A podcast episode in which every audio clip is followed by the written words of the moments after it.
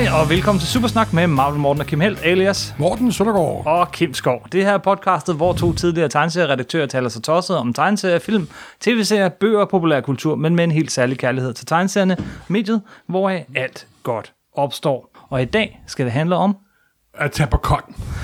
Con. Og vi har Comic Con. henvendt os til Danmarks største kon-ekspert. Måske en af verdens største. Der er sikkert anden, en anden, der har prøvet, men jeg er garanteret for, at ingen i Danmark har været mere på kon end Henrik. Det er helt sikkert. Velkommen til Supersnak, Henrik Andreasen. Tak. Øh, hvor mange, øh, hvor mange cons har der været på? Tegneseriemesser. Øh, lige over 100, hvor 76 af dem er i USA. Lige over 100, Jeg hvor tror, det er- 76 af dem er i USA. 15 danske, 15 engelske, og så 76 amerikanske. Så spørger jeg, dato. så kan det være, at vi skal starte et lidt andet sted faktisk i virkeligheden. Hvor gammel er du? Jeg er 50. Okay, det er mange cons på forholdsvis kort tid, vil jeg sige. Det er rimelig fast. Hvornår var din første kon? Hvad, I... Skal jeg se. Jeg kan ikke huske, om jeg var på Ballerup i 92. Jeg tror, jeg var i 94, så det nok været den første. Det har været øh, San Diego i 93. Du startede med San Diego. Yes. Det er den, der nu er kendt som San Diego Comic Con, eller bare Comic Con. Ja, Og der var du for første gang i 93. i 93, ja. Hvordan fik du ideen til at tage derover? Det er fordi, at en øh, vis person inde i øh, Fantask solgte sin samling, hvor jeg så fik øh, suppleret op med mange af de ting, jeg manglede af back, back issues. Var det ham der, den tykke dreng med de runde briller? Øh, det var det. Nå, okay. Præcis, ja. Nå, Øh, alias Marvel Morten. Ja, okay. Og så fik jeg også nogle af de ting, jeg manglede, men der var stadig nogle ting, jeg ikke havde. Og så øh, en, en, den tidligere ejer, Søren Petersen, sagde, at der var en messe i USA, som han havde en ven, der boede i nærheden af, hvor at, øh, jeg sikkert kunne få resten af det, som nu Mortens samling ikke, ind, ikke indeholdte. og det var en samling af hvad? øh, Marvel-tegneserier, og de siger bredt. alt, hvad nu Morten skulle af med. Oj, oj, oj. Ja. Øh, så der var mange, sikkert inklusive mig, som fik fyldt nogle huller, men øh, selvom Morten havde alt, så var der også andre, der købte af dem, så jeg fik ikke fyldt alle, plus der var nogle enkelte ting, som Morten ikke havde. Øh, og så sagde han, at der var sådan en messe der i øh, San Diego, hvor han kendte en, som måske kunne komme, sørge for, at jeg kunne komme ind gratis, fordi han kendte nogen, som kendte nogen. Øh, så oprindeligt tror jeg faktisk over, ikke så meget for at møde tegnerne, selv jeg så også, jeg havde sådan nogle enkelte ting med, der kunne signeres, øh, men det var simpelthen bare for at købe back issues, som ikke var til at få herhjemme, blandt de første Okay, okay, gud, det, det, det var jeg slet ikke klar over. Nej, blandt de første seks numre af Hulk, hvor jeg, jeg tror, du havde nummer 5. Ja, med, øh, med øh, Tyrannus, ja. Yes, Jeg vil lige sige, at jeg har senere fået dem alle sammen igen i optryk. det har jeg også selv. Men øh, jeg tror, jeg, du, jeg købte nummer 5, og så købte jeg nummer 1 i farve cigar, som noget af det første, de havde. Og så lige resten fik jeg så købt det over, plus Okay, okay, alle, okay. alle andre huller. Og Okay. hvordan var con-oplevelsen? Hvordan var San Diego Comic Con så i 1993 for dig? Kan du huske, hvordan... Utrolig, øh, hvad hedder det, hyggeligt. Og så også bare, at man kunne komme ind og snakke med alle, fordi øh, der var ikke rigtig de store boder, som der er nu om dagen med øh, alle tv-selskaberne og øh, alt muligt andet gøjl, som er kommet på senere. Øh, så det var meget stille og roligt. Jeg kunne i se her ifølge dit program, at der var øh, øh, 28.000. Yep. Det var, det var der mange alligevel. Det føltes også mange, men stadigvæk var det jo en stor hal, som de øh, ikke brugte fuldt ud. Ah. På det tidspunkt havde de flyttet en ny hal, fordi de har haft... Øh, øh, jeg kan ikke lige huske, hvad de havde før, men øh, i 70'erne havde de, og i noget af 80'erne havde de i hvert fald El Cortez, som er legendarisk, fordi der havde de nogle rigtige... Nogle, øh, nogle messer, som øh, gik lidt i druk, og der skete masser af sjove ting. Aha. Men de blev smidt ud, som jeg husker det, fordi øh, de havde en pool op på øverste etage, hvor alle sådan ligesom hang ud. Men så var der nogle fester, der gik lidt over øh, gevind, hvor de smed møbler ud fra en øverste etage ned på gaden. Og så mente hotel ikke, de skulle være der mere. Så havde de så et andet sted, de var nogle år, og så kom de så i det nye messecenter på det tidspunkt i 91, hvor jeg kom i 93, hvor de på det tidspunkt ikke fyldte det helt ud. Jeg tror, de fyldte det halvt ud. Øh, messecenter så efterfølgende blev 10 år senere blev udvidet, og har så nogle kapacitet på rundt Ja, ja. nu også. Men dengang var det meget, at øh, der var ikke alle de der helt gigantiske store øh, hvad hedder det, øh, boder, hvor det tog flere dage sammen. Det var meget med øh, borer rundt omkring, og meget simple baggrunde. Mm-hmm. Øh, og man kunne næsten gå ind og snakke med alle. Øh, der var lige lige der i 93, så var emnet stort, så der var selvfølgelig sådan øh, Todd McFarlane, Rob Liefeld, utroligt nok, og de folk, som ligesom er br- brudt ud fra Marvel, de havde lange køer, og dem var jeg ikke interesseret i, men at komme hen og snakke med, Den var du ikke interesseret i. nej, ikke Det rigtigt. er godt, helt rigtigt glæder mig. Men folk, som har mødt en Charles West, en Chris Pacello, øh, en øh, Dave McKeon, en Josh Press, en Bernie Wrightson, og alle de folk, de sad simpelthen bare i bordet, og man kunne gå direkte hen og snakke med dem, Cool. uden cool. problemer. Mm-hmm. Og det var simpelthen bare, jeg tænkte, det var en øh, bizarre world, når man så kunne gå ind og snakke med Bernie Wrightson eller Dave McKeon, og så var der bare kø til Rob Liefeld, ikke? Men det passede mig ganske fint. Ja. Og alle var til at snakke med, og igen som sagt, der var næsten ikke nogen, man ikke kunne komme i nærheden af dengang, vel? Og det er lidt, stadig lidt det samme i dag, hvis man ser bort fra en Neil Gaiman og en øh, Frank Miller, eller, eller en, øh, hvad hedder det, Brian Michael Bendis, som også er inde i film og tv, som er har det publikum også der, som også er, er interesseret i at møde dem, så kan man næsten i dag også møde de fleste På San Diego. på San Diego, også bare andre messer, ikke? Ja. Nå, men- og det var kun tegneserier, der var der, ikke? Jo, der var næsten ikke andet. Jeg tror, der var lige en, en Mark Hamill, som rendte lidt rundt, fordi han var med Star Wars, så de godt kunne lide ham, selvom at det var nogle år siden. Og så lavede han jo også selv nogle tegneserier, Mark Hamill jo. Det gjorde han også. Og når han, Og, og, øh, jeg mener, han i sidste i 90'erne og i starten af 2000'erne også havde nogle signeringer, hvor der ikke, egentlig ikke var særlig mange folk, fordi der var der stadig nogle år til, at de begyndte at lave film igen. Ikke? Ja, Så han var ikke større, end han bare han kunne også kunne gå mere eller mindre frit rundt. det lyder bare super lækkert, simpelthen. Ja, Men, så, øh, men, okay, men du kom igen? uh, ja fordi at, uh, det der med at møde nogle folk, og så også i det første år mødte jeg også Kirby, ikke? hvor jeg Det skal vi, altså, nu stopper stop, vi. stop. hvor jeg på det tidspunkt ikke var lige så stor købefan, som jeg er i år, eller nu, øh, men stadigvæk nok til, at jeg godt vil møde ham, fordi der var altid mange, altså, når man tager afsted første gang, aldrig har mødt den eneste, og, øh, og øh, det år, Image for stort, så var det jo, havde de også formeret, øh, formet øh, Legend, hvor det var Arthur Adams, Mike Mignola, John Burns Nå, og ja, det der, det der Dark Horse imprint der? Lige præcis, og de premierede Ja, ja, også på San Diego, så alle de folk, som jeg som var mainstream dengang, som jeg godt vil møde, og som er dem, jeg samler på her nu, dem brugte jeg selvfølgelig altid på at møde alle mulige forskellige steder i deres egen boder, øh, i, eller i forlagets boder, og så nåede jeg heldigvis også Kirby om søndagen, fordi jamen, ham kunne jeg egentlig godt lide, men det var alle de andre, som bare var der, som jeg aldrig har mødt en eneste af på det tidspunkt. Ja, De, var selvfølgelig prioritering, fordi det er noget, jeg læst her nu. Ja, selvfølgelig, hvor selvfølgelig. jeg havde læst mange af de der sort-hvide ting, som kom der i 80'erne på dansk, og jeg egentlig godt kunne lide dem, men havde ikke fået den øh, dybe forkærlighed og den forståelse for, hvad han har betydet for industrien, før senere, hvor jeg så var glad for, at jeg nåede det, men igen, øh, jeg fik lige et billede med en, øh, en, en Henrik, der havde mere hår på hovedet og store briller, og så lige øh, givet ham en øh, håndtryk, ikke? Så jeg trykket Gud i hånden. Og du har billedet. Jeg har billedet. Øj, øj, øj. Du har trykket. Nå, men hvad- var forbindelsen med? Sad han og så autograferet? Øh, nej. Ellers havde han bare Øh, snakket, de sidste, eller? De sidste fire år, han havde, øh, var i live, øh, øh, det, lavede han ikke autografer øh, på, i, i offentligheden, simpelthen fordi han ikke, han var lidt svækket. Ja, ja, jeg, tror, tjek, var, tjek, jeg ved ikke, om det var kendt, at han havde kræft. Jeg var i hvert fald ikke bekendt med det, da han døde et halvt år senere. For folk var klar over, at han var syg i hvert fald. Ja, øh, så han, øh, han var der bare, men han var der for tops, fordi de udgivet også nok af hans ting, det er 23. Ja, det, det kan jeg huske. Ja, ja, ja, Så ja. jeg spurgte ham også, hvorfor han ikke signerede, så, jamen, så ville han være en kø til rundt om hjørnet, så jeg nå ja, det ville det sikkert nok. Han lavede den der Destroyer Dog blandt andet jo. Ja, ja, ja, ja, ja. Så han var der af den grund, og så øh, øh, generelt var han altid på San Diego, men var i topspod på grund af de ting, han lavede. Ja, ja, ikke? ja, ja. Du har... Okay, yes. Men altså, nok... øh, Ikke? Og så nok også en, samme år, så mødte jeg også Frank Miller første gang, og Harlan El- Ellison, fordi de har lavet en bog sammen, hvor... det bliver, et lang, det bliver et lang podcast, det her, Morten. Det er jo name-dropping simpelthen. Men du skal gå amok. Det er ikke for at sige, at man ikke godt vil møde Kirby. Der var bare så mange af, øh, at, at de nutidige, som bare alle steder, og man kunne bare gå hen og møde dem. Det, det lyder pissefedt simpelthen. Ja. Okay, øh, du har været på 100 cons, du har været på øh, 26 San Diego Comic Cons. 27. 27, undskyld. Øh, 26 år, det 27 bliver messer. virkelig meget, så jeg, jeg man bliver nødt til at, måske skal vi bare hoppe ud. Kan du ikke, hvad, hvad har været nogle af de sjoveste, øh, bedste oplevelser?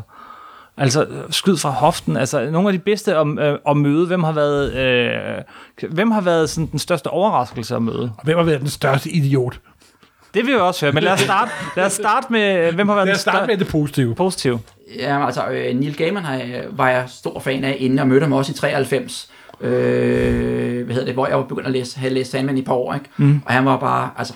Han var, rigtig- allerede der var han superstar. Ja, men han kunne stadig gå rundt nogenlunde for sig selv. Det blev sværere de efterfølgende år, hvor han kom, ikke? Også hvor han var mere... Øh, hvad hedder det, sværere at komme i nærheden af, ikke? Også ting bare, fordi alle de andre ting bare fulgte med, ikke? Mm. Øh, men øh, han var i hvert fald absolut en positiv overraskelse, også fordi det var en af de allerførste, fordi øh, i, til at begynde med, så var der også en, øh, en expo i forbindelse med San Diego. Så San Diego varede kun fire dage, mener jeg, tre eller fire dage.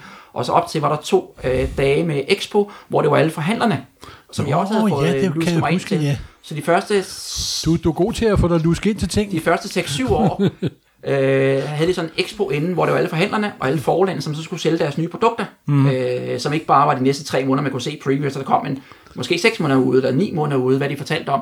Så øh, derigennem lærte, jeg- lærte jeg også en masse forhandlere at kende, fordi de havde allerede sat deres fod op. Så det der med at kunne købe nogle ting tidligere, inden almindelige folk havde adgang til messen, Almindelige startede, folk. Øh, startede også allerede der, ikke også? Og samtidig med, at lærte så alle de der øh, forlæggere at kende også, og det er jo meget godt at kende forlæggerne og redaktørerne, øh, når man nu skal gå op og møde nogle andre tegnere, fordi så kan man blive inviteret til med forskellige ting, fordi det er alle folk, der har en interesse i tegneserier. Mm. Det kan godt være, de sidder på en anden side af bordet, og de ikke tegner, men de er jo stadig ikke store tegneseriefans. Der, der er jo altid noget at snakke med. Det er ikke sådan, at man snakker med nogen, som ikke har nogen idé om, øh, hvad det her drejer sig om, og øh, vi prøver bare at gøre noget, men de er vores store fans. Ikke? Og hvad er det så, der var så, så godt ved at møde uh, Neil Og Gaiman? det, der var så med Neil igen, var, han var bare helt nede på jorden, og stille og rolig, og bare den rigtige engel, englænder, ikke også, som ikke tog hans, i hvert fald på det tidspunkt, og jeg tror også stadig, det samme i dag, den der berømmelse særlig højtidlig. Mm-hmm. Så han var stadig til at snakke med, og jeg mødte ham til, hvad det, det var øh, første år, de også havde Spirits Comics Awards, som så var en, en øh, pris, de gav til en forhandler, som har gjort noget for det lokalområde. Så jeg var ligesom med til den allerførste gang. Det var en Will Eisner, der også lagde navn til den, ud af de par år forinden havde øh, skabt Will Eisner Awards, mm-hmm. som han, han selv sagde, han var overrasket over, at de havde skabt, fordi han var jo død nu jo.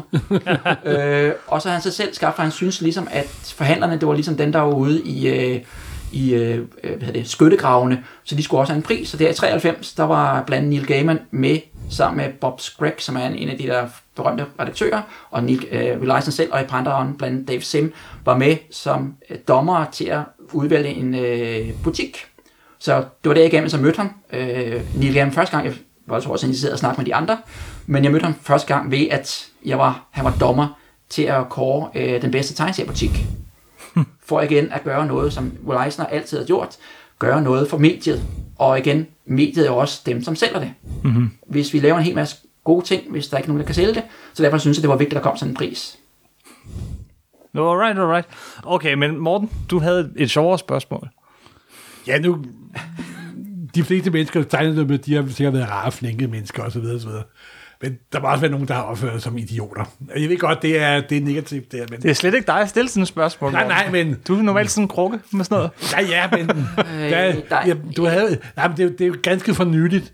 Du havde den her vidunderlige John Byrne, uh, William Shatner his, historie. Nå der. ja, altså, jeg vil sige, Det, der er jamen, ikke... det viser bare, dengang du startede med at komme til Kon, der var det let nok at komme ind og få en autograf, og det kostede ikke en krone. Og nu, da der er kommet medie på, og fokus og film, så er det gået fuldstændig amok. Så prøv at beskrive din sidste seance med Shatner og John Byrne der. Ja, det var, hvad hedder det, John Byrne har ikke været på en messe i 14 år officielt. Han var, der var, hvad hedder det, i forbindelse med, at Købel blev 100 år, var han på New York øh, kort for at give, øh, hvad hedder det, var med til et foredrag sammen med Waller Thomason. Det var det. Men han havde ikke været på en messe i 14 år, fordi han var ligesom blevet træt af det. Øh, og hvad hedder det, øh, øh, det sagde mig ikke rigtig noget mere. Men så blev han ringet op af William Shatner, om han ikke lige havde lyst til at tage på to messer sammen med ham, og så kunne de øh, lave en signering sammen. John Byrne er kæmpe Star Trek-fan. Han er, Ja. Hvis vi mener, vi er Burn-fan, så er det ingenting i forhold til, hvad Burn er Star Trek-fan.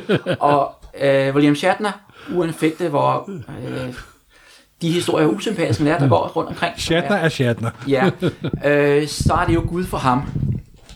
Øh, så øh, jeg tænkte, det var en chance for at møde Burn igen og få nogle ting signeret, fordi han var på den messe. Og øh, da jeg ikke vidste, hvor meget han egentlig ville gøre med officielle signeringer, så købte jeg øh, øh, hvad hedder det, en, en pakke, hvor man kunne få en, en bog, hvor han har udgivet nogle af de Star Trek tegneserier, han har lavet. Han har så lavet sådan nogle, øh, øh, hvad hedder det, øh, billedbøger nærmest, Okay, okay. af stillbilleder fra Star Trek øh, tv-serien, og så har han lagt, lavet ny tekst til. Ja, Øh, sådan det nogle... Øh, lave. Øh, billedromaner nærmest. fuldstændig billedromaner. Øh, fotoroman- Hvad- hvad- hvad er det? fotoromaner. De har et eller andet ord på... Nej, nej, nej, nej. Det hedder et eller andet specielt. Jeg kan ikke huske, hvad det er. Jeg, Jeg godt tror, nok, han jeg tror nok, de, jeg tror, de hedder fotonovels. Ja, Og der havde de så lavet sådan en oversized hardcover, som så var i 500 eksemplarer, hvor de solgte 250 eksemplarer for hver messe. Og i sådan en pakke fulgte der sådan et med, og så kunne man få den signeret af John Byrne og øh, William Shatner med en signering. Og samtidig man kunne få to ekstra autografer af nogle af valgfri ting af Byrne. Ja. Men når man så gik hen i køen, så var det første, man kom hen til, det var øh, William Shatner. Det vil sige, man kom ikke hen til ham.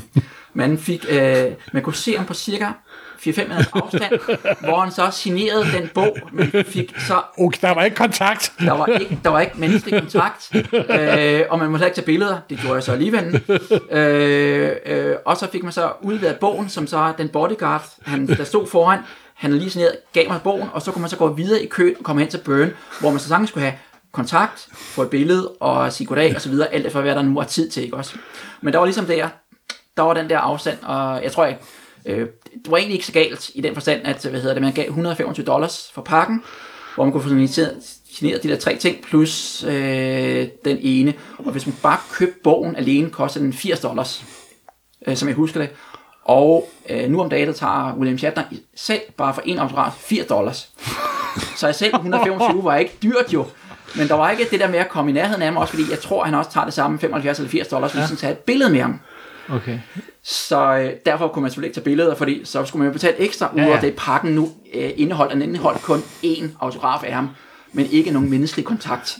Nå, men hvornår, hvornår, hvornår, hvornår begyndte folk at tage penge for, Øh, for det autografer? Og, gjorde de øh, lidt. Øh, det var sådan set øh, Neil Adams, der begyndte på det, fordi han sagde, at han brugte den historie, det var, at øh, i den allerførste Star Wars film, det vil sige nummer 4, der var der en øh, figur, som siger Darth Vader imod, og mener det der med kraften er altså noget sjovt. Og så begyndte Darth Vader at kvæle ham på afstand.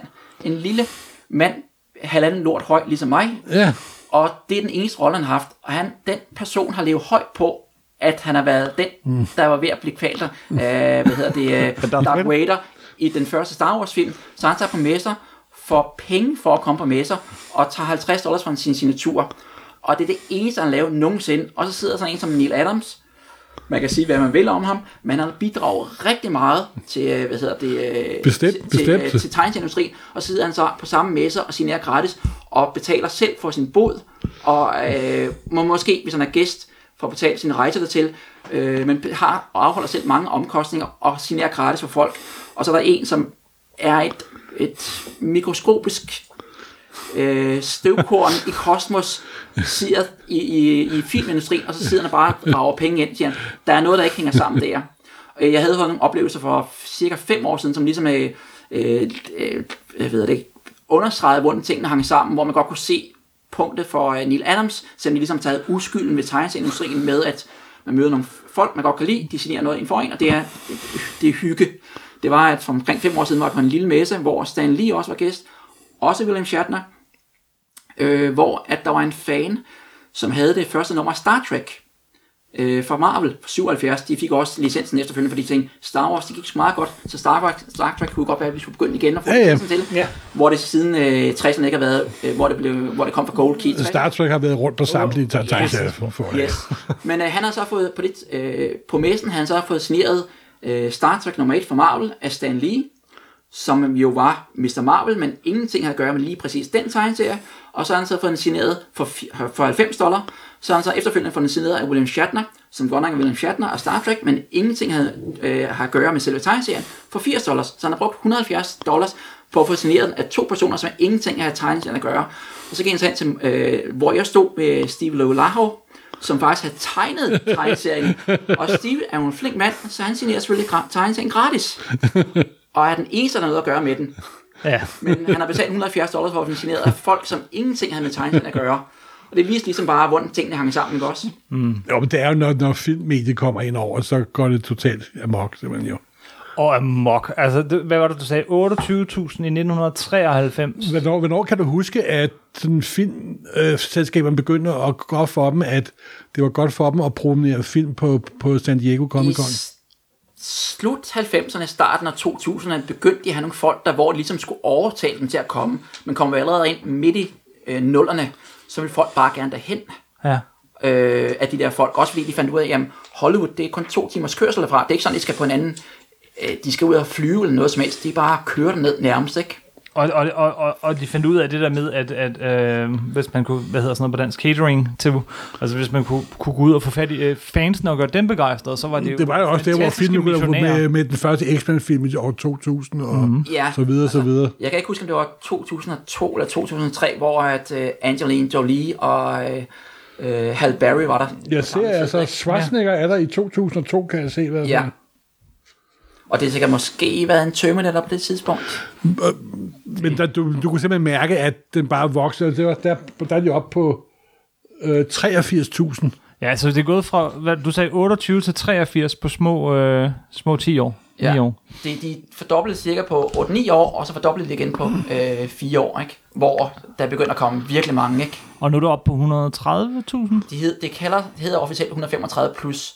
Så det er omkring 150 med, øh, med gæster og med udstillere osv. Ikke? Og det er hvad de, Ja. ja. sådan, og det er simpelthen messecenterets øh, begrænsning, hvor meget man kan have inde, og man går virkelig som, øh, hvad hedder det, øh, altså som en japansk undergrundsbane. Ikke? Og der har du været med hele vejen fra de der 28.000 til, til 135.000 plus, og det har forandret sig. Men, men, men du, holder, du synes stadig, der er noget af det, det oprindelige tilbage, at man kan gå ja, rundt altså, med tegnere og forfattere. tegneseriedelen er blevet en mikroskopisk mindre, men ikke meget mindre, selv, synes jeg selv.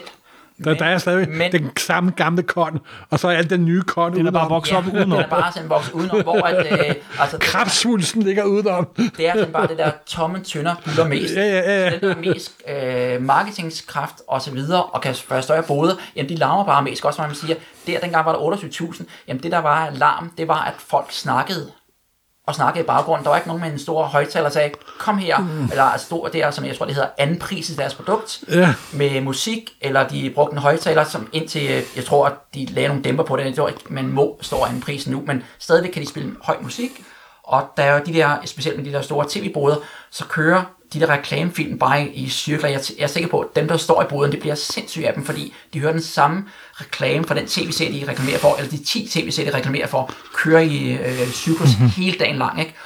Øh, og så også igen øh, har de så også ude i tiderne, ikke? altså nu er det som sagt øh, fire og en halv dag, ikke? også sådan en preview night om onsdagen, så er det torsdag, fredag, lørdag og søndag, og så er det begyndt at åbne tidligere.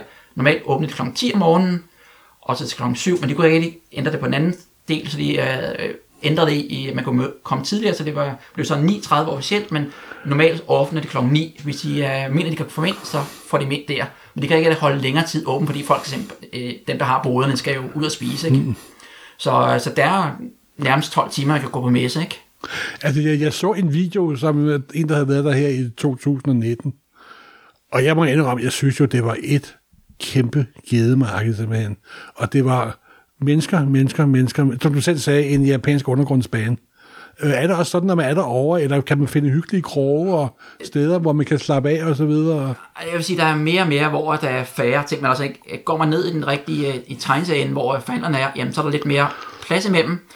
Øh, går man op der, hvor alle øh, Leisers forhandlerne er, og Leisers firmaen er, og øh, alle, hvad hedder det, tv-selskaberne og filmselskaberne, så kan man næsten ikke være der. Også fordi, at hver gang de har, øh, specielt i år, synes jeg, der var rigtig mange af de der, hvad hedder det, tv-serier med, øh, med alle, hvad hedder det, øh, Alle stjerner. alle skuespillerne, som signerede de forskellige boder. Og så en ting er, at dem, der nu har vundet via løgtrækning på en anden måde at komme ind til den signering, de der 50-100 heldige, sådan så er der jo en menneske her rundt omkring, som bare vil prøve at få et billede, fordi så kan de vise, at vi var der, og vi tog billedet, selvom de aldrig var i nærheden af det, ikke også?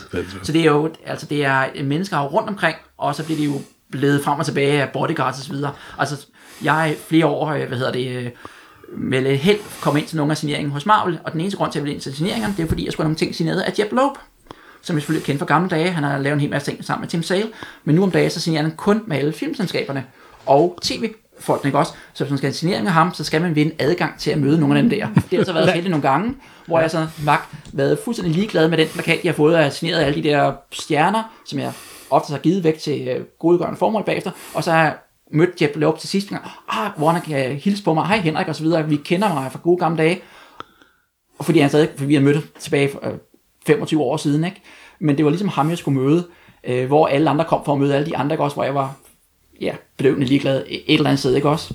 Men øh, Jeg kunne godt tænke mig at stanse der, fordi øh, du sagde lige, at du skal hen og møde ham. Og det, det var rigtigt, ikke? Der er nemlig noget med, at du, du, du vil gerne... Du samler på deres autografer.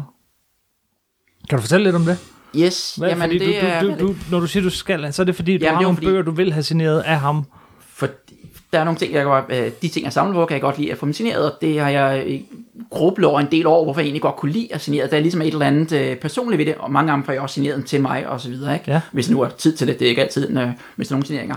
Men det, øh, hvad hedder det, jeg ser meget ting i cirkler, og nu om dagen er der meget, der går, foregår digitalt, men tidligere var det, at der sad en tegner, havde fået en manuskript, ofte skrevet ud på en skrivemaskine, øh, så det var noget, der var lavet i hånden, så tegner han på det papir i hånden, det kom ind til en, håndtek, øh, til en, øh, en der rentegnede det i hånden, og en håndtekst, som sad og te- øh, øh, håndtekstet på selve tegneserien. Når det så var lavet der, så gik det igen og blev noget med skanelt i stedet for. Man overleverede det til noget, hvor der blev lavet noget med skanelt. Man skulle trykke det, det skulle distribueres osv. Når det lige var faglagt. Når det hele var også ja. faglagt, ja. Og når det kom tilbage til mig i, som et fysisk på i hånden, når jeg så gik hen til en tegner, så gik det tilbage, at han gjorde noget manuelt igen i hånden.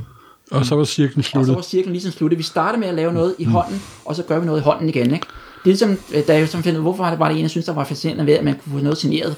Det var ikke sådan for, at det skulle have større værdi. Det var bare ligesom, var jeg et, kan man sige, et bevis for, at jeg mødte nogen, men også der var ligesom, der var noget, der hang sammen på en anden måde, mm-hmm. som jeg så gik og grublede over nogle år, og så fandt jeg ud af, at det er sådan set fordi, at man starter på en måde, og så slutter man på den samme måde, og så er man ligesom øh, i mål på den måde, ikke?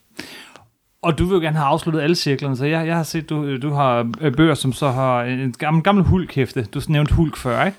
Det er jo signeret, men ikke bare tegn, og det er ikke, det er ikke øh, altså, du har, øh, jeg tror, du viste mig med signeret af Herb Trimp og Stan Lee og hvem der end har været rentegner. Du skal have tegneren, rentegneren, øh, håndteksteren gerne, forfatteren selvfølgelig. Jeg har bare sådan, hvis man, som jeg siger, der ikke er nogen, det er igen det der med, at jeg hvad hedder det, kan godt lide at møde alle, der har noget at gøre med produktet, og dem, der er i industrien, alle er jo fans. Mm. Så bare fordi man har håndtekster, øh, hvis man håndtekster dårligt, det kan leve op, øh, ødelægge oplevelsen. Det betyder alverden med en der, håndtekster. og det samme med, at hvis man øh, lige pludselig øh, laver varme farver, og der skal være kolde farver, øh, som øh, farvelægger, skal man også ødelægge det hele, så de er alle sammen vigtige. Så hvis de er til stede, og man kan møde dem, jamen hvorfor skulle jeg ikke også få dem af dem, fordi de har bidraget lige så meget, mm-hmm. som jeg tror, at Todd Klein, som jeg har kendt i mange år, øh, som, Han er også en fantastisk høj hånd, øh, som lige vandt sin, som håndtekster. vandt, som vandt sin 18. Ja. Eisner Award som bedste håndtekster. Ja. Og velfortjent. Yes. Yes. Øh, han havde en af sine øh, Sandman, øh, hvad hedder det, øh, hardcovers, signeret af Neil Gaiman, også skrev,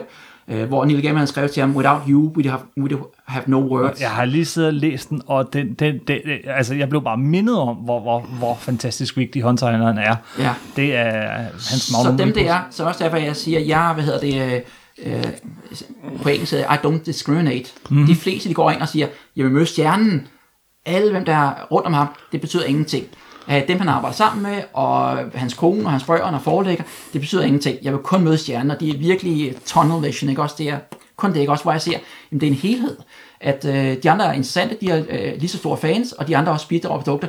Hvis der ikke er nogen, der rentegner tingene, eller farvelægger, eller det ene eller det andet, så, så jeg ser dem lige så vigtige, så derfor øh, Skal alle... ser jeg også interessant i, øh, hvad hedder det, at hvis de er sted, så vil jeg selvfølgelig også gerne have de signeret, fordi de er lige så vigtige i processen, ikke? Og samtidig så vil du også gerne have hele sættet komplet. Alle cirklerne afsluttet, ikke? Så når du siger, at du skal øh, have Jeff Lopes autograf, måske- så er det nok fordi, at du har allerede alle de andres, og du mangler hans i den bog. Er det rigtigt?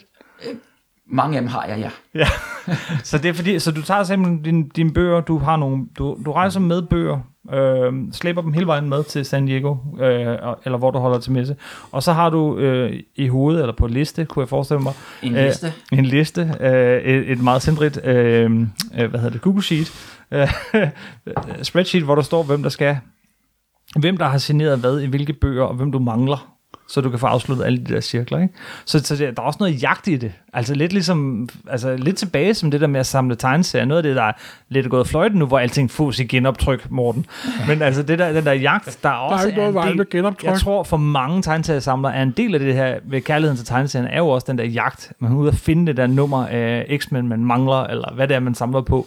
Uh, Legion of Superheroes, uh, hvis det er Morten. Men, og dig, så er det autograferne. Ja, men det er igen, altså, jeg, jeg ser det ikke som en jagt, men bare, at det kunne være sjovt, øh, hvis man kunne få det. Øh, og jeg Ej, gør det ikke lidt ondt, hvis du ikke jeg, har... Gør det ikke lidt ondt, hvis du ikke har... Nej, men jeg har lidt ligesom med, at man køber en hel masse ting, og på et eller andet tidspunkt har man sådan en mæthed, hvor man siger, jeg har meget af det, jeg godt vil læse. Øh, og lidt sammen med, jeg har også utrolig mange ting, der er autograferet, hvor jeg tænker, vil jeg egentlig have mere? Vil jeg risikere at tage det med? Altså, jeg havde egentlig ja. med i år, hvor jeg tænkte, den tog jeg med i håndbagagen. Øh, hvad hedder det, jeg havde øh, den første, hvad hedder det, øh, samle, øh, hvad hedder det, Neil, øh, Neil Adams har lavet nogle Batman-ting, der er kommet. Han samlede Batman, der er kommet, men der er også hans other DC-work, også kommet en hardcore med. Ja. Og der er også andre, der øh, hvad hedder det, bidrag der. Blandt andet øh, Joe Kubert mm. havde signeret den før. Øh, Neil Adams selv, øh, Sergio Agones, Mark Evanier, øh, Nick Cardy og Len Wein. Så jeg var lidt med, om jeg skulle tage den med for at få den signeret af Mike Hendrick, øh, Mike, øh, Mike, øh, Mike Friedrich, som var gæst på messen. Men jeg gjorde det alligevel, men tog det øh, Det er et forfatter. Ja, en forfatter, ja. ja. Fordi jeg havde alle de andre, hvor øh, tre af dem er døde, ikke? Så det spørgsmål, om man vil tage sådan noget med, hvis man risikerer at miste det. Men jeg tog det med i håndbagagen, hvor jeg tænkte, jeg godt for jeg aldrig mødt ham før. Men der er mange ting, hvor jeg siger efterhånden, ligesom med, med alt det, man ejer, men man godt vil læse, skal egentlig købe mere, fordi jeg har meget bare gerne vil læse igen og igen. Og det samme med, at jeg har så mange ting signeret, vil jeg egentlig risikere, at der sker noget med det, eller behøver jeg virkelig den syv autograf eller den 10 autograf i en eller anden bog, hvor jeg har alle andre, hvor det bare er en stjernerække af folk, hvor at halvdelen måske er væk nu. Ikke? Så det er igen der med, at en grænse med, hvor et, øh, jagten er selvfølgelig sjov, og man kunne få noget, men der er også en ting, hvor man bare siger, nu skal jeg bare læne mig tilbage og nyde, hvad jeg har, og så bare sige, det er egentlig og det kan meget godt. godt. Det kan du godt. Jeg kan til en vis grænse godt. Nej, jeg kan da huske, at du engang, det kan godt være, at jeg husker forkert, men du havde ikke Joe Sinners autograf, det var ham, der indgede de gamle kendte købeting. Den Og du, og, du, og, du vidste, Inker. og du vidste, at han dukkede op på en kongres for første gang i mange år. Og så tog du det over for at få hans autograf, ikke? Yes. Jamen, det, det går op. Ja, ja. Ja, ja. Og det gjorde jeg sidste år, jeg gjorde det faktisk også i år. Har jeg også mødt ham. Godt, cool, cool. Så øh, Og, og som du også sagde før, altså, at du, du har autografer af mange folk, som er døde nu. Der er noget med dig, og så møde nogle af de her stjerner. Og så øh, det der ja, at dø. Det, øh, Du er dødsenglen inden for tegneserien. jeg har været lidt uheldig en gang, men hvor jeg tænker, øh, det har nok ikke været mig, men Du har været uheldig. ja, ja, de vil måske også mene, de var uheldige. Men hvad hedder det? Øh, øh, første gang jeg mødte Kirby, det var så i 93, det var så også sidste gang, fordi han døde et halvt år senere.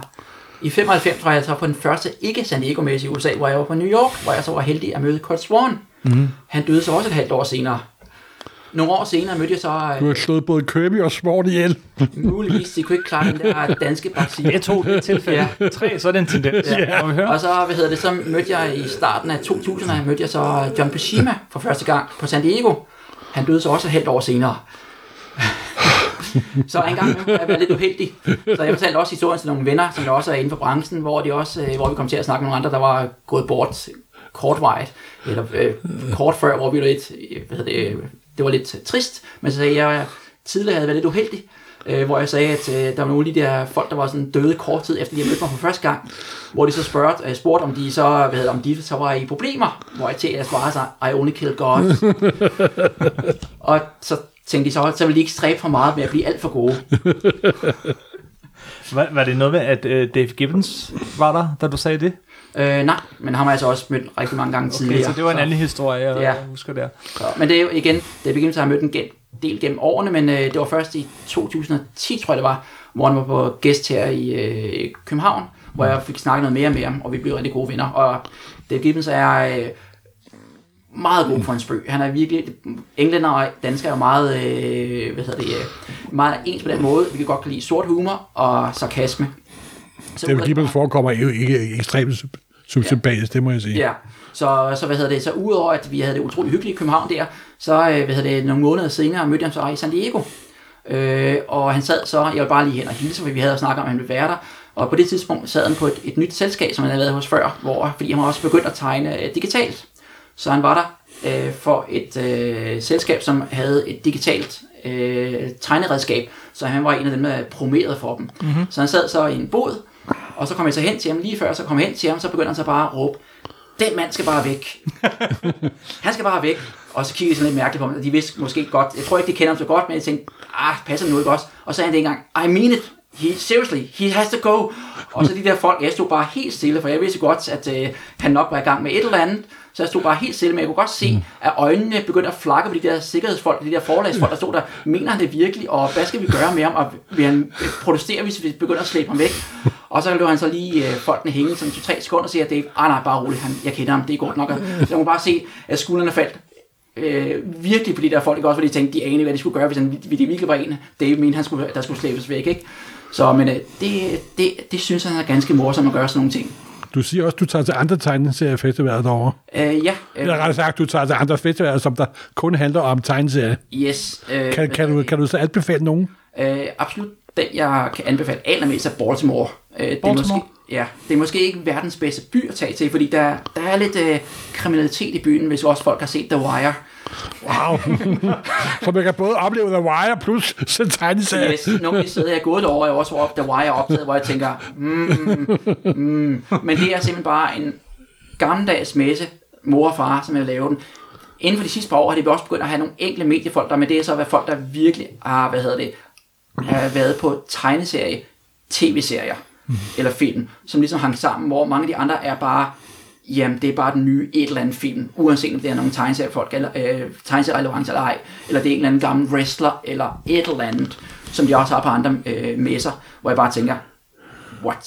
Eller jeg tror, der er nogle messer, der havde Fonzie for øh, Happy Days, Ja. en messe, hvor jeg tænkte, Hvad, hvad? hvad, hvad laver han der? Der har Men været mange der tegneserier er, med helt, ja, der er helt sikkert mange, der godt vil se ham, men han har ikke noget med tegneserier at gøre. Men øh, det er virkelig en, et, øh, en mor-far-messe, ja. altså på den gode gammeldags måde. Den, og så også, øh, hvad hedder det, Heroes Con i Charlotte, igen også på Østkysten, øh, er også øh, ren tegneserie. Det er masser, masser af boder, der sælger tegneserier, og masser og masser, øh, hvad hedder det, borer, hvor der bare sidder tegner, man kan gå lige hen til, ikke også? Hvor, hvor mange er de på? Er det sådan 10-15.000? 5.000? Jeg vil skyde på nu, er den måske op på en 25-30.000. Nå, øh, som det øh, øh, stort. ikke, ikke virker så stort, når de har en messe, der passer til det, ikke også? Ja, ja, Og man okay. kan stadig kan komme rundt, ikke også? Så der er selvfølgelig stadig nogle folk, der har nogle køer, men generelt, altså øh, sådan en, øh, en som øh, for eksempel Matt Friction, som er også en øh, populær tegner, eller øh, forfatter, øh, når han sidder på Heroes Corn, jamen, så har han måske 5-10 folk i kø, og folk kommer hen til ham, fordi de ved, at han sidder der hele dagen, og han hygger sig. Er han på San Diego, jamen, så sidder- signerer han to timer et par gange for, øh, for Image, eller nogle af de andre forlag, han laver for, og så er der bare lang kø, ikke? Så øh, det er igen det der med, hvis der er på en messe, hvor de vil prøve at proppe en hel masse ind på et forlag, hvor folk har deres egen bod, fordi det vil koste meget at have en bod, fordi sidst jeg kan huske, jeg tror det er 1500 dollars for en bod i San Diego for et lille bord eller et eller andet, ikke? Øh, så en tegner og en forfatter øh, får ikke bare en båd øh, for sjov skyld. De er der normalt for et forlag, og når det er et forlag, jamen, så er det ligesom en slot, hvor de kan være og øh, tegne, hvor det andet sted kan de sidde hele dagen, og så er det nemmere at komme til, ikke? Ja, ja, ja, ja. Så hvis han spreder, øh, spreder hvad hedder det, øh, efterspørgselen ud over hele dage, så bliver det bare meget nemmere. Mm-hmm. Ikke? Og så også øh, fordelen med de mindre øh, messer, eller mellemstore, hvad jeg kalde dem, det er, at alle, der kommer der, de er annonceret. Der kommer måske flere hundrede tegnere og forfattere i San Diego, som ikke er annonceret, fordi de er gæster, men de er måske gæster af forlaget. Så hvis man ikke lige er forlaget er god til at melde det ud, før de er på messen, hvem der er der, så ved man ikke, de kommer. Eller de, hvis de ikke har en båd selv, hvor man ved, deres navne står på, men det hedder bare et eller andet. For eksempel den båd, som øh, Mike Minola er i mange år delt sammen med Jeff Darrow og, øh, hvad hedder det, øh, øh, jeg kan ikke lige huske en mere, som jeg ikke lige kan huske. Jo, Frank Cho, den hedder for eksempel Hot Chocolate. Men hvis man ikke ved, at Hot Chocolate står for Mike Minola, Jeff Darrow og Frank Cho, så tager man ikke ting med til dem jo. Ja, det er derfor, det er vigtigt for dig, fordi så, Ja. så, så, så kan du ikke slæbe bøger med, og Nej. at få signeret af dem. Øh, hvor, hvor mindre og mellemstore messer, de vil selvfølgelig reklamere Mm. for alle, der kommer der. Alt, hvad der kan øh, kravle og gå, det vil selvfølgelig øh, skrive på deres Ja, page, ja. for at sørge for, at der kommer så mange fans, som vil købe øh, billet til messen, ikke også? Altså, der, der er to ting, fordi nu er også, og tiden går, altså, der, der er især to ting, jeg virkelig gerne vil have. Jeg ikke synes, vi har fået helt nok ud af dig her. det ene er 100 messer, over 100 messer, ikke? Jeg er ikke helt inde på, hvor, hvad der får dig til det, fordi altså, jeg kender, altså, bare det at tage, i, tage til, til, til Frankrig 100 gange, eller sådan noget, i, i løbet af så kort tid, der må være et, et eller andet, der, der virkelig, virkelig driver dig til at tage til det her. Jamen, det er også alt det, man nu kender dig. Fordi jeg har, som jeg siger, jeg har ikke øh, øh, valgt at rage med, hvem jeg nu vil møde. Mm. Jeg snakker bare med alle. Så jeg går ud og spiser, enten går jeg ud og spiser med, hvad hedder det, øh, hvad hedder det, øh, øh, tegneserieforhandlere. De har nok nogle af de sjoveste historier Ja. for alle dem, de har mødt af deres kunder, fordi Ja. de har jo også alle de der store stjerner, som kommer hen med en maske på, tager masken af. Altså, jeg havde en, som jeg hvad hedder det, fortalte, at øh, for, tror jeg, for 10 år siden havde han en American Spider-Man nummer 1 til salg på, hvad hedder det, øh, på eBay, som udløb om lørdagen på messen. Så hvis man var på messen, så kunne man ned og kunne man købe den, med, det- øh, kunne man få den med den, der samler ned. Et par dage inden, han havde den selvfølgelig frem, øh, stillet frem og så videre, og så et par dage inden den nu løb ud, så var der en, der meget gerne ville købe den. Jeg tror, den stod til vurderet til 25.000 dollars på det tidspunkt. Sådan en hederlig kopi, ikke også? Og man kunne desværre ikke lige sælge den, fordi den løb sådan og sådan, og på lørdag det ene eller anden. men hun sagtens byde sig. Så ham der, der nu gerne ville købe den af, som sagde, han havde kontanter masken af, det var så Leonardo DiCaprio. Sendte var så ham, sendte det var Leo, som han stadig ikke sige. Øh, den udløber på lørdag, du kan stadig ikke- du kan, hvis du vil byde på en på eBay, kan du stadig kende den på lørdag, men jeg kan desværre ikke sælge den til dig nu, selv du har kontanter, men så, og sådan nogle ting også. Så mange af de der, øh, hvad hedder det, jeg går ud med, øh, for, enten forhandler, går ud og spiser med, eller også går ud og spiser med tegnere og forfattere, som jeg kender. Altså folk, som folk egentlig gerne vil møde nede på messen, går jeg ud og spiser med, fordi jeg har mødt den øh, de sidste 20 eller 25 år, og så ligesom har et, jeg vil skyde på, at jeg har mødt plus 1000 personer netværk af folk, som jeg kender i mere, i mere eller mindre grad. Øh, hvor dem, jeg kender mere, jamen, dem har jeg altså boet hos hjemme privat, øh, når jeg er rundt omkring. Så, øh, hvad hedder det, øh, folk igen, som folk gerne vil møde. Altså, jeg har været, for eksempel, jeg har boet hjemme hos øh, Steve Bissett, hjemme hos Chris Pichello, hjemme hos øh, øh, Jeff Smith osv. Øh, flere dage, hvor vi bare hyggede os og lavede ganske almindelige ting, som ingenting havde med tegneserie at gøre. er ligesom kommet med som en del af, jeg har så taget den med sig efterfølgende, ikke? Boet hos ham først, taget den med sig bagefter, ikke? Så det er, blevet, det er simpelthen blevet sådan øh, øh, en hel masse venskaber, du har opbygget igennem det der. Og jeg forestiller mig Ja. også andre, der ligesom Hvis- dig tager på, på messe som deltagerne. Ja, hvis man bare tog der afsted for, for autografer og nogle tegninger og købe en tegneserie, så tror jeg ikke, at det havde været det samme, hvis jeg ikke havde de der venskaber. yes. Nogle af dem er bare, kan man sige, messevenskaber. Lidt det samme, som man øh, arbejder sammen med på kontor. Man kender på kontoret, men man kender måske ikke, hvem de er øh, gift med, eller hvad de har børn. Og så dem, man kender lidt bedre, som man går ud og får en øl med efter arbejde om fredagen. Og så dem, man øh, øh, går hjem og spiser sammen med, ikke også? Lidt ligesom jeg ser det, lidt, man, man arbejder på et, et, en større virksomhed, ikke også? At der er forskellige grader, hvor man kender sine kollegaer. Og det samme på messer. Der er forskellige grader, hvor jeg kender de forskellige. Øh, øh, igen, nogle der de kender mig bare, fordi jeg kommer mange gange. Andre ved, hvem jeg er, og vi går ud og spiser sammen. Og andre igen bor hjemme hos på privat, privat ikke?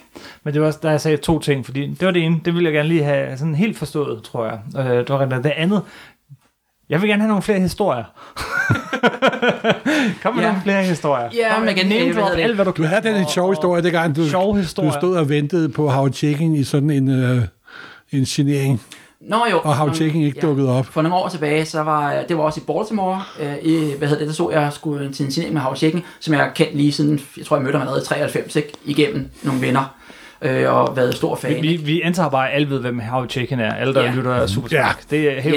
American Flag og øh, Star Wars. Ja, han, han, han, Ja. han tjente en helvedes masse penge på at lave en ret dårlig udgave af det første nummer af Star Wars. Yes, og det, Det er det vedkender han sig 100%. Det er hans, hans bastard child, Ja. kan jeg sige. Ja. I øje, i øjeblikket har det, det sidste, han har lavet, har været sådan en, en, en, en, en ret vred øh, pastiche over tegneseriebranchen, faktisk. Hey kids. Hey kids. Som der desværre ikke var særlig god. Ja, det synes vi ikke, men det er der mange andre, der virkelig synes. Nå, okay. jeg, jeg blev sådan en dårlig humør af at læse den. Det var- jeg synes bare, det var anyway, for Det forudsigeligt. Howard Men, Chicken. øh, ja, men House Chicken er også en, jeg har kendt øh, en del år, og så også, hvad hedder det, været hjemme og besøg, og man bor ikke så langt fra nogle venner, som jeg boet hos en del år. Så jeg ikke, jeg ikke boet hos ham, men jeg er hjemme og besøg ham, hvor han bor. Og utrolig hyggelig, er utrolig imødekommende, og øh, det sjove ved House Chicken er, at han, han siger lige præcis, hvad der passer ham. han, han, hans, øh, hvad hedder det, hvad hedder det, hans øh, ting er, at han altid siger, så længe øh, John Byrne er i live, er han kun den anden mest forhatte person i tegneseriebranchen.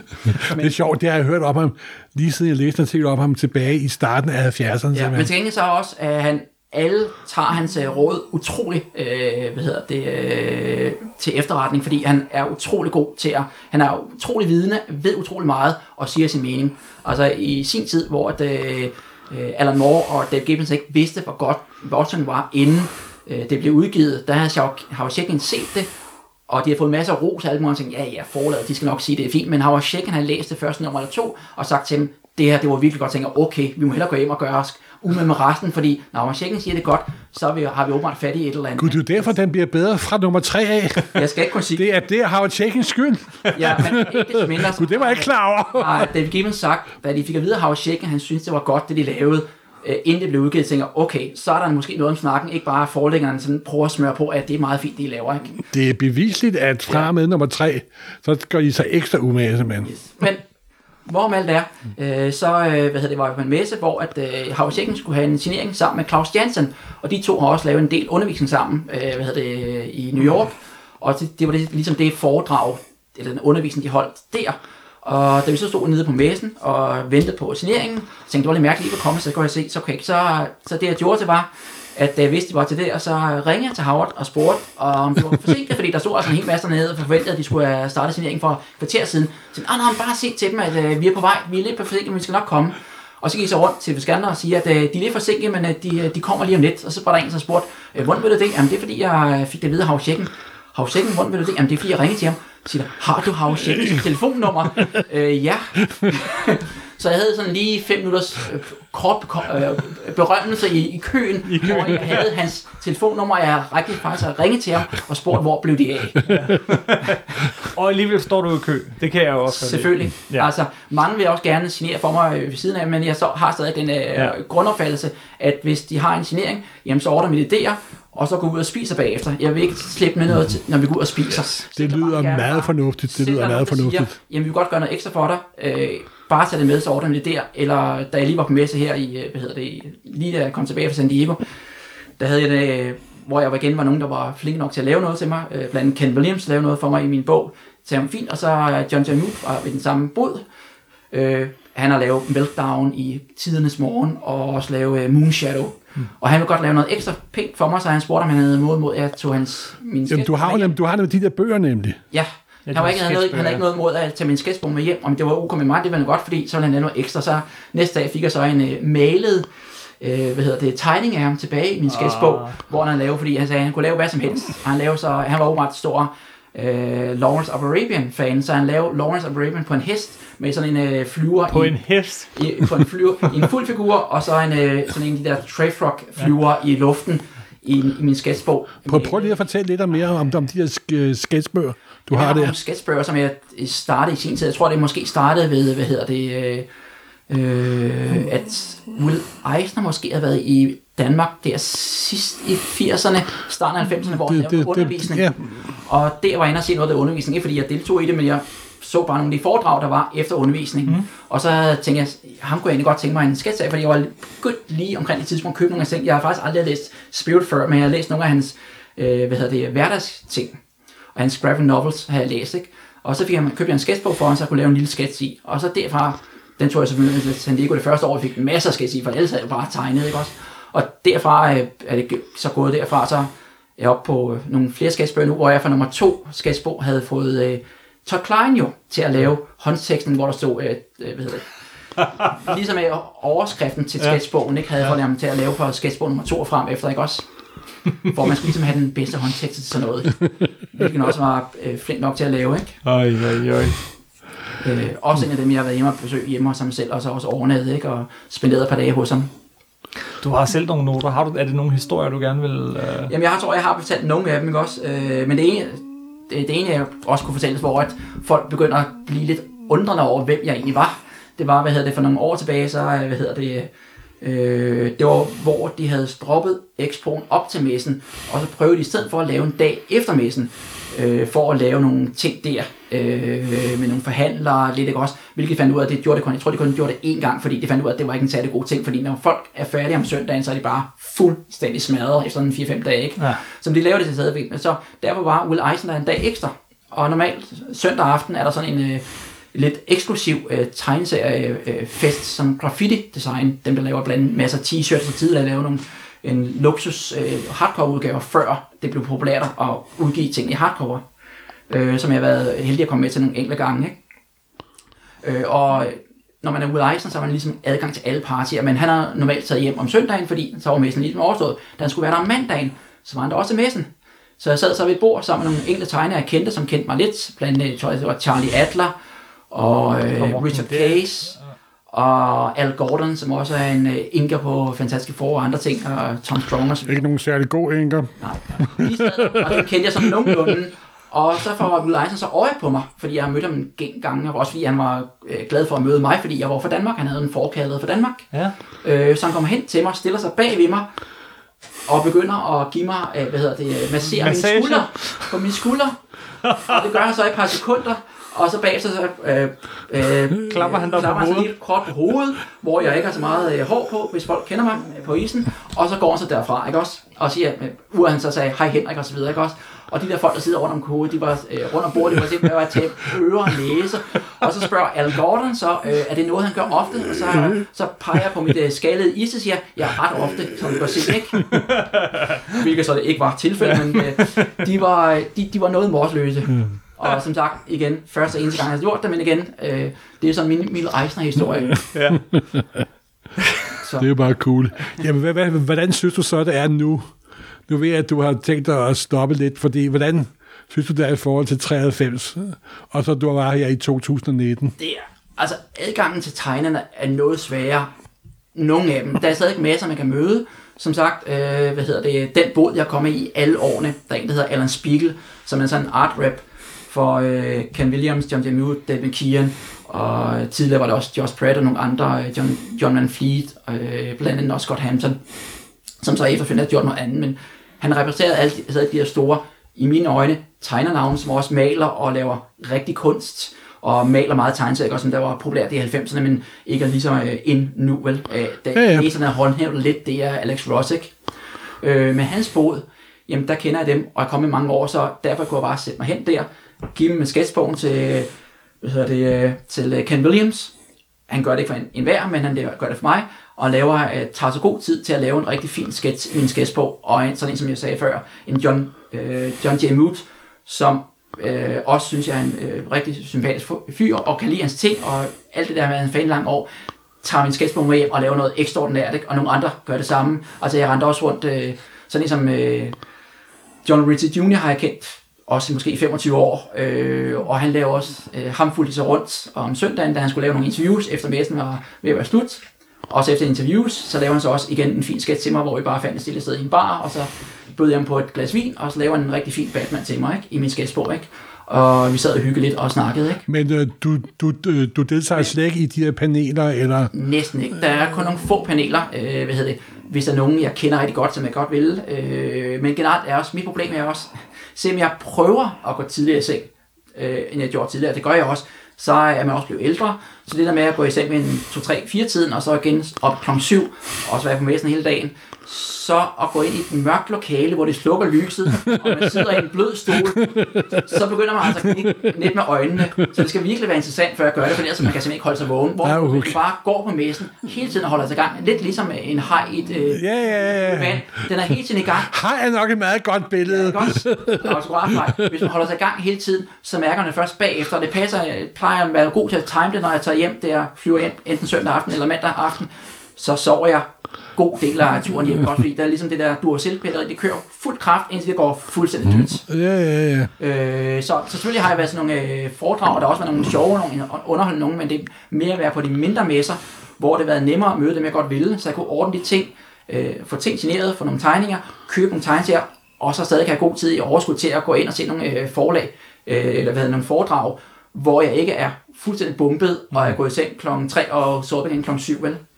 Øh, Så jeg, i hvert fald de sidste 10 år har jeg prioriteret mere, gå ud, og, gå ud efter messen, gå ud og spise med nogle gode venner, og så måske være i seng ved 11-12 tiden, hvis det kan lade sig gøre. Og så ikke hænge sig ud meget ud bare, selvom det er interessant, der er jo sket nogle sjove øh, episoder, som jeg ikke lige kan huske alle sammen, når man er, er, er, går ud i baren og er oppe til en 2, 3, 4 stykker om natten, ikke? Og, og de sidste lukker baren. Selvom jeg ikke drikker, så sker der nogle sjove ting. Ikke? Som hvad? Jeg kan ikke lige, på stående fod kan jeg faktisk ikke lige huske, men der er altså, altså sådan der med at spille, klokken, spille billiard klokken 2 om natten ikke, på Hyatt baren, fordi at øh, baren var ved at lukke, men billiardbordet var der stadig, ikke? og så spille ja. sammen med nogle af de der øh, tegnere og forfattere. Ikke? Ja, men det må jeg sige, Altså, du, Undskyld, Morten. du har jo kunne komme på convention, det må man sige. Det må man sige. Meget, meget imponerende. Altså nu er podcast jo et herligt medie, men det er ikke særlig visuelt. Øh, og vi plejer ikke at gøre det her, men er det sådan, vi kunne få dig til at affotografere lidt? Altså måske sende et par billeder fra, fra årene, og, øh, og, øh, og nogle af de her sketches, som du har nævnt. Sagtens. Øh, så ind på nummer 9.dk og på vores Instagram-side, der, der kan vi prøve at lægge nogle af de her ting ud, så man kan se det. Øh, det synes jeg kunne være meget sjovt. Er der nogen tegner, der er undgået dig, som du ikke har kunne få kløerne i? Egentlig ikke. Nej, der er, der er ikke nogen, Ikke? der... Altså, hvis, hvis, Alle er blevet nået. Er der, er der nogen sådan great white whale for dig? Er der, en, er der en, Jamen, der er altså, hvad hedder det, jeg nåede desværre aldrig at møde Steve Ditko, selvom jeg, hvad hedder det, øh, for en 12 Udover Steve Ditko. ja, for en 12-15 år siden blev jeg rigtig gode venner med Jim Shooter, som synes jeg var en rigtig flink fyr, og så også hans kæreste på det daværende kæreste var, synes jeg også var en super fyr. Han, året efter jeg mødte ham, skrev han faktisk en tegneserie, så jeg er Nå. Shaman Henrik i, uh, i uh, Legion of Superheroes. Den, Det rigtigt. den run, som Jim Shooter skrev efter Ja, tilbage mhm, kommer. kan- kan jeg godt og så gjorde han Martin Skurk, hvilket var selvfølgelig fint. Og du er endda tegnet, altså Ja, man kan jeg se det tegnede der. en, øh, uden at tegneren vidste, hvem jeg var. Øh, Tænk, jeg øh, kender et medlem af Ligno Superheroes. Så, Jim Eller i hvert fald, jeg er deres skurke. Jim Shooter havde bare beskrevet mig øh, for tegneren, ikke også? Og så gav han mig året efter, uden jeg vidste, gav mig så nummer, så prøv lige at se på den og den side, og så var der ikke nogen, der kender det, og så var what? øh, men Jim Shooter var jo også en af dem, som jeg godt kunne komme op og gå forbi og møde Steve Ditko, eller kunne blive lukket ind. Så havde tænk på, på et tidspunkt, hvis du passer passe ind, når jeg lige var i New York, og så ved Shooters hjælp måske komme op og besøge. Jeg nåede til bare så langt, men det var i hvert fald en, hvor jeg Hvis du havde fået Steve auto autograf, så havde jeg lavet en, så havde jeg lavet en statue af dig af guld simpelthen. Det havde jeg nok ikke, men jeg bare kunne møde manden, og så give ham, øh, øh, give ham håndtryk, øh, vil også være fint nok. Også, jeg, jeg er sikker på, at han ikke ville signere noget, og han selvfølgelig aldrig have taget et billede, vel. Øh, jeg ved, hvad Shooter sagde dengang, at øh, han fik ham til at lave nogle ting for Valiant, da han øh, startede det op, eller også var det Defiant, det kan jeg ikke huske, en af de to. Jeg tror, det var det, var Ja, øh, der havde de også et gruppefoto, også fordi, at han skulle ligesom se alle de andre, øh, hvad hedder det, han havde også de kunne ind med, og så de andre kunne se, øh, synes det var en god ting, at de var på det forlag, fordi Øh. de kunne også lave noget, men han øh, ville ikke være med på fotoet. Så øh, selvom de prøve, så var der ikke noget at gøre der. Men øh, de andre mødte ham, tror jeg i hvert fald, øh, at de der øh, tegner og forfatter, ikke? Så Ditko er den eneste, der er undgået din lange arm. Ja, Fordi de selvfølgelig ikke har været døde i forvejen. Jeg er ikke helt på Alan Moore, men jeg har været til et Alan Moore foredrag, hvor jeg sad på første række, hvor han nærmest skulle spytte ned til mig. Ja. som er øh, virkelig øh, hyggelig. Han er en, er en mand, der har nogle meget stærke meninger, og, og grave nogle skyttegrav, så har han en ufattelig behagelig stemme.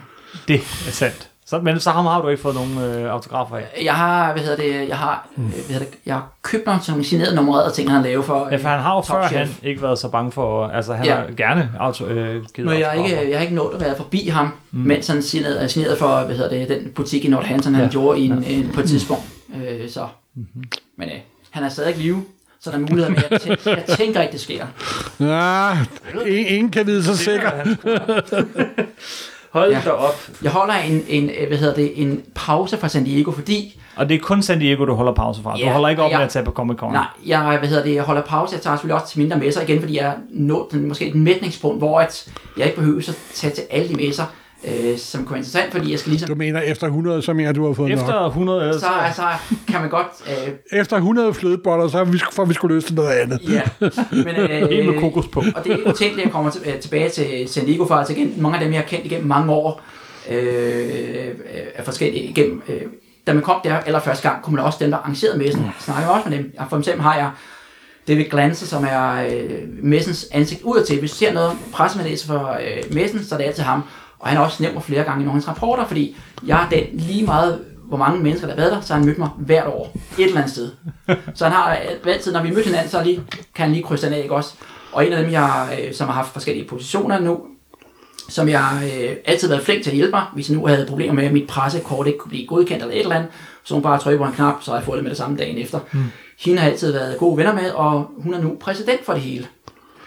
Så, så det var selvfølgelig... Øh, Vi skal lige, ja. vi skal lige nævne. Og hun hedder så Robin Donnan. Øh, hun er, hvad hedder det, er præsident nu, fordi de, deres mangeårige præsident desværre døde øh, uventet sidste år. Øh, men igen, så jeg har altid mulighed for at komme ind, når jeg kommer tilbage, og der er også mange, der godt vil have, at jeg skulle komme der igen, ikke også? Men jeg er ligesom også bare 27 år, det er fint, så kan man godt holde en pause, og så måske komme tilbage om nogle år. Ja. For jeg har også nogle andre folk, der har holdt en pause, og sagt, det har egentlig været meget fint at komme tilbage, når man har holdt en par pause. Øh, mm. Og så ligesom øh, får man stadig genfinder glæde, fordi på et eller andet tidspunkt begynder at blive, øh, øh, det skal helst ikke blive for besværligt, fordi det er så stort, og det er så dyrt at tage det til, øh, og hotellerne er øh, vanvittigt dyre, øh, at det skal også være sjovt Og hvis det begynder, at alle de ude omkring øh, værende ting bliver for besværlige og for dyre, så det er ikke lige så sjovt at være der. Og Hvor det er der. Øh, hvor at mange begynder jo lige at se lidt, dem der tager det, de ser ligesom øh, mega for sig. Så er der også en masse, der bare der tager det til, som egentlig ikke har noget øh, forhold til det. Og det er også dem, der sådan, kan man sige, gør, at øh, mange af dem, som kom den gang, jeg kom, de kan ikke komme ind mere. Hmm. Hvor jeg har mine forbindelser, kan man sige. Og så fordi jeg også kender så mange forhandlere, så kan jeg altid komme ind på en eller anden måde. Det er bare ikke en hver fund, så når der kommer lige de 135.000 ind, plus øh, øh, hvad hedder det, forhandlere osv., så, så er der måske står 100.000, der står udenfor, som også godt vil ind, hvis der var plads Jesus, simpelthen. altså en kvart million af, hvad jeg har hørt og tal, så de mener, at det, der, hvis alle bare, der kunne købe en billet, kunne få lov til at købe en billet, komme ind, så snakker vi måske en kvart million, ikke?